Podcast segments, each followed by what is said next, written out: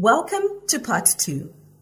Here are a few real life stories of other people's experiences with breast cancer. You may find that you relate to some of these experiences. Udie's story. Cancer. You visited me twice. Uninvited on both occasions. I was 23 the first time you damaged my neck. Hodgkin's disease, the doctor told me at that time. After a year's treatment, I defeated you. Not without consequences. I lost my spleen and developed permanent weakness in my left arm. The second time, you still caught me by surprise. Even though I knew that patients who had undergone radiation to the chest area at a young age were at a high risk of developing cancer, I was not expecting you. It was 26 years since your last visit, so you were the last thing on my mind. When the doctors told me I had breast cancer, I was shocked and devastated. I couldn't understand why you decided to show up in my jubilee year.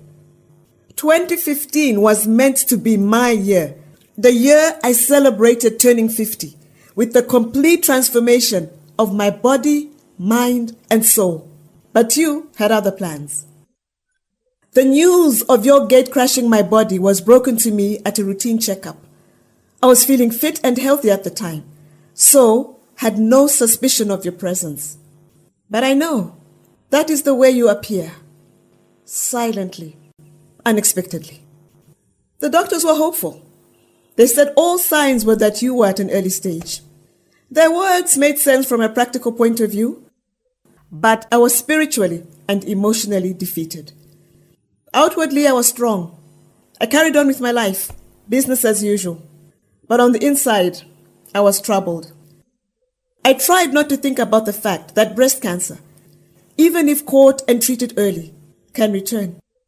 I tried not to think about the fact that the treatment I was having was known to damage the heart. I told myself to focus on getting better. It was a challenge because you changed my body.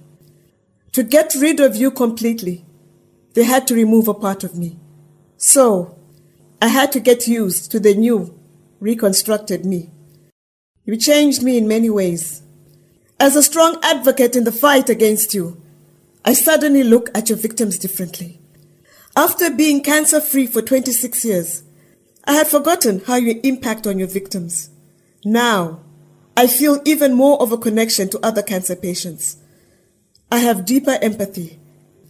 As a cancer patient, I hated being told that I am strong and that everything will be okay. So, I prefer not to say that to other patients. Now, I fully understand that sometimes your victims will feel sorry for themselves, and I tell them there is nothing wrong with that.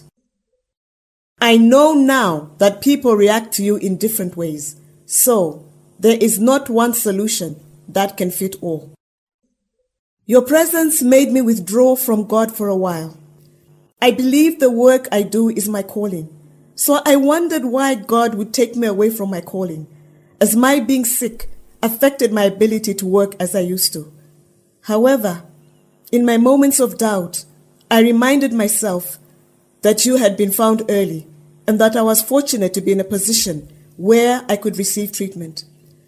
I reminded myself that at least I was knowledgeable about you, so I could stand up to you.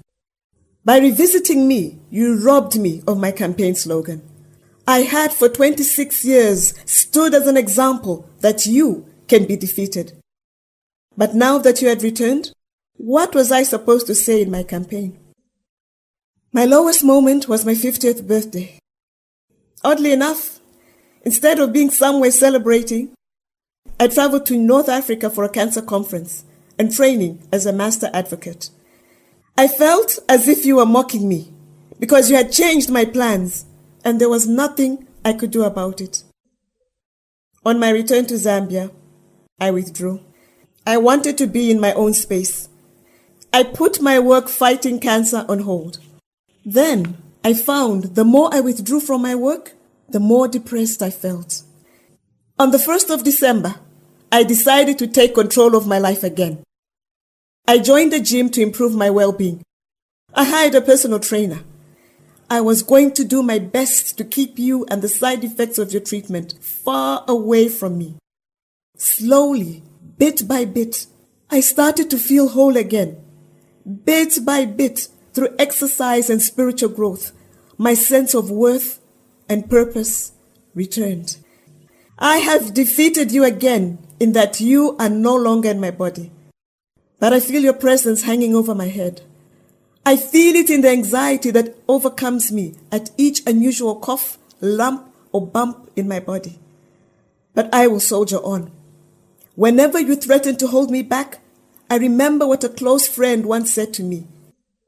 She said that although everything you have done to me sucked, detecting you in my body was all part of my transformation at 50 plan. She reminded me that had you not been found early, my transformation would have been for nothing.